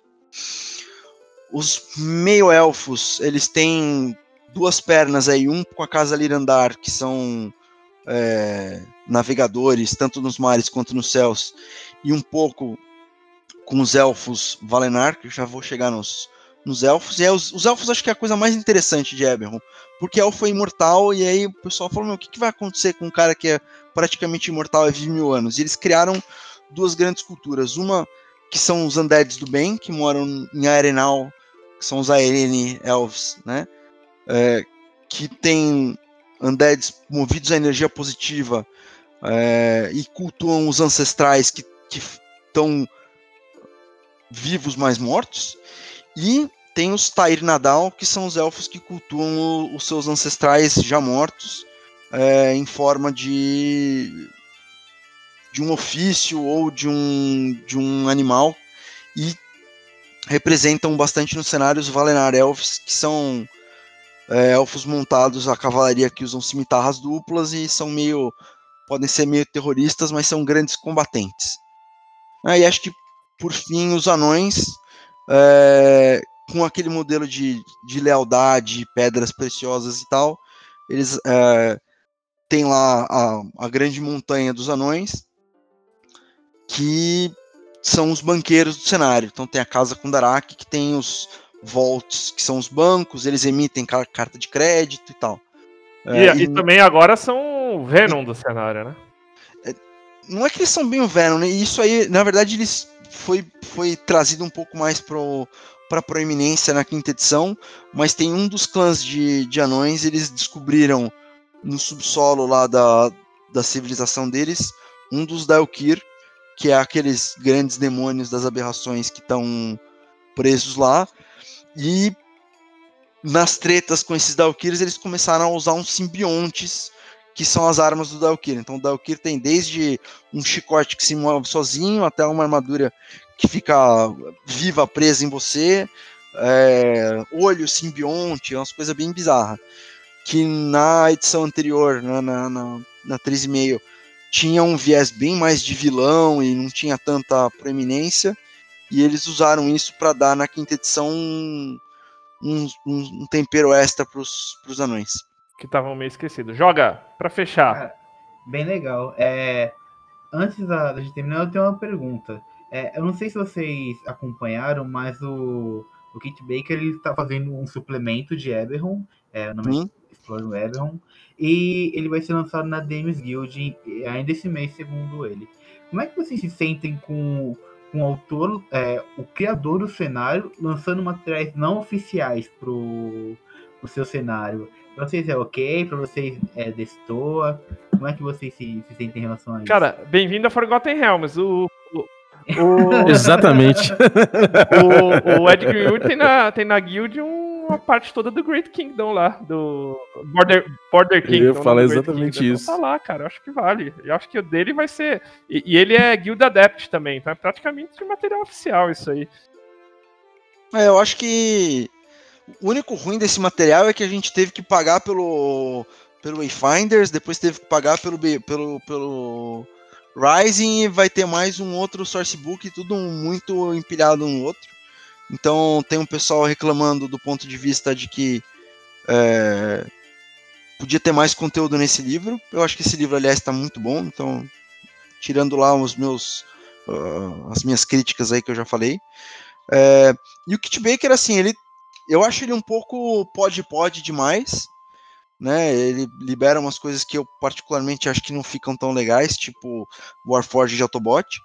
É, mas por outro lado tem muita tem muita coisa no cenário que ou não foi explorada é, muito bem, ou que, que faltou descrição aqui no, nesse livro que foi lançado. Então eu acho que esse, esse suplemento que ele vai lançar vai ser bem interessante. Eu tô, tô ansioso até. Né? Bom. Pra ver. E tem muito material bom no, no, no, no blog dele, que nem o, o Balbi comentou.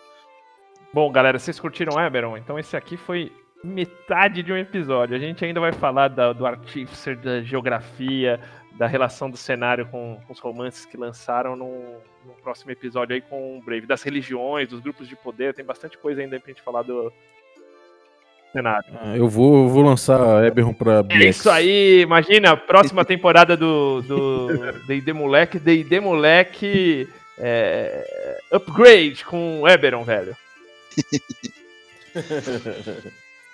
então é isso aí. Pô, brigadão. Balbi, volto para você, brigadão pro Dom, brigadão pro, pro Luiz. E a gente Obrigado por me convidarem. É, não, e você volta com a gente falar com o Brave da, da, da segunda. Uh, o próximo episódio pra gente falar, continuar essa parte de Eberron aí. Beleza. Maravilha. Exatamente. Bom, demorou, galera. Algum recadinho? Eu tenho. Apoiem o D&D Moleque. Ah, rapaz, isso aí. Apoiem o D&D Moleque. Não esqueçam disso. D&D Moleque tá aí com catarse.me barra regra da casa. E já tem muitos, muitos níveis aí para você apoiar e ganhar recompensas maneiras. para garantir uma segunda temporada melhor ainda. Então, pô, chega lá, dá uma contribuída, não tá caro. E se, mesmo assim, se não puder, agradeço você espalhar Ô, notícia. Bob, eu quero dar só um recadinho. O Brave tá montando, cara, tipo, uma mesa pra rolar no, no seu, seu outro canal. Perdidos no Perdidos Play, no Play. Dragonlance, velho. Tá montando lá com o Ramon. Vem coisa boa por aí, cara. Eu até imagino, cara. Eu imagino. O Ramon nem me chamou pra Dragonlance. Porque, enfim, eu acho que ele sabe que Dragonlance não é lá muito a minha parada. Apesar de eu achar legal. Eu acho legal ler sobre Dragonlance. Então, acho que vocês vão fazer uma bela de uma mesa, cara. Porque depois que eu joguei com o GG, eu falei, caralho, meu irmão, sinistro, cara. Realmente ele sabe usar muito bem esse tipo de, esse tipo de, de recurso de É cenário. o homem Muito que, bem, que, que seta a narração com a trilha sonora, não é? G é muito bom, cara. Exato, ele Matt, Matt Mercer brasileiro, eu falo pra ele. G é muito bom. Cara, eu tenho um recadinho rápido. É, pro, pro pessoal que fica ansioso e não gosta de assistir stream, YouTube, assista um D&D Moleque, já tá com os 10 episódios lá, então desse problema você tá salvo, assiste tudo numa, numa paulada só no YouTube. É, tá lá no YouTube do, do Regra da Casa, assiste lá. É isso. Valeu, cara.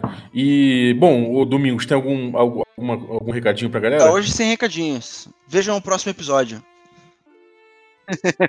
Valeu. Então, galera, é isso aí. Um abraço pra quem ficou aí até agora. Os jabás já foram feitos. Agradeço muito que vocês ficaram e até a próxima. Falou. Falou, até. Falou.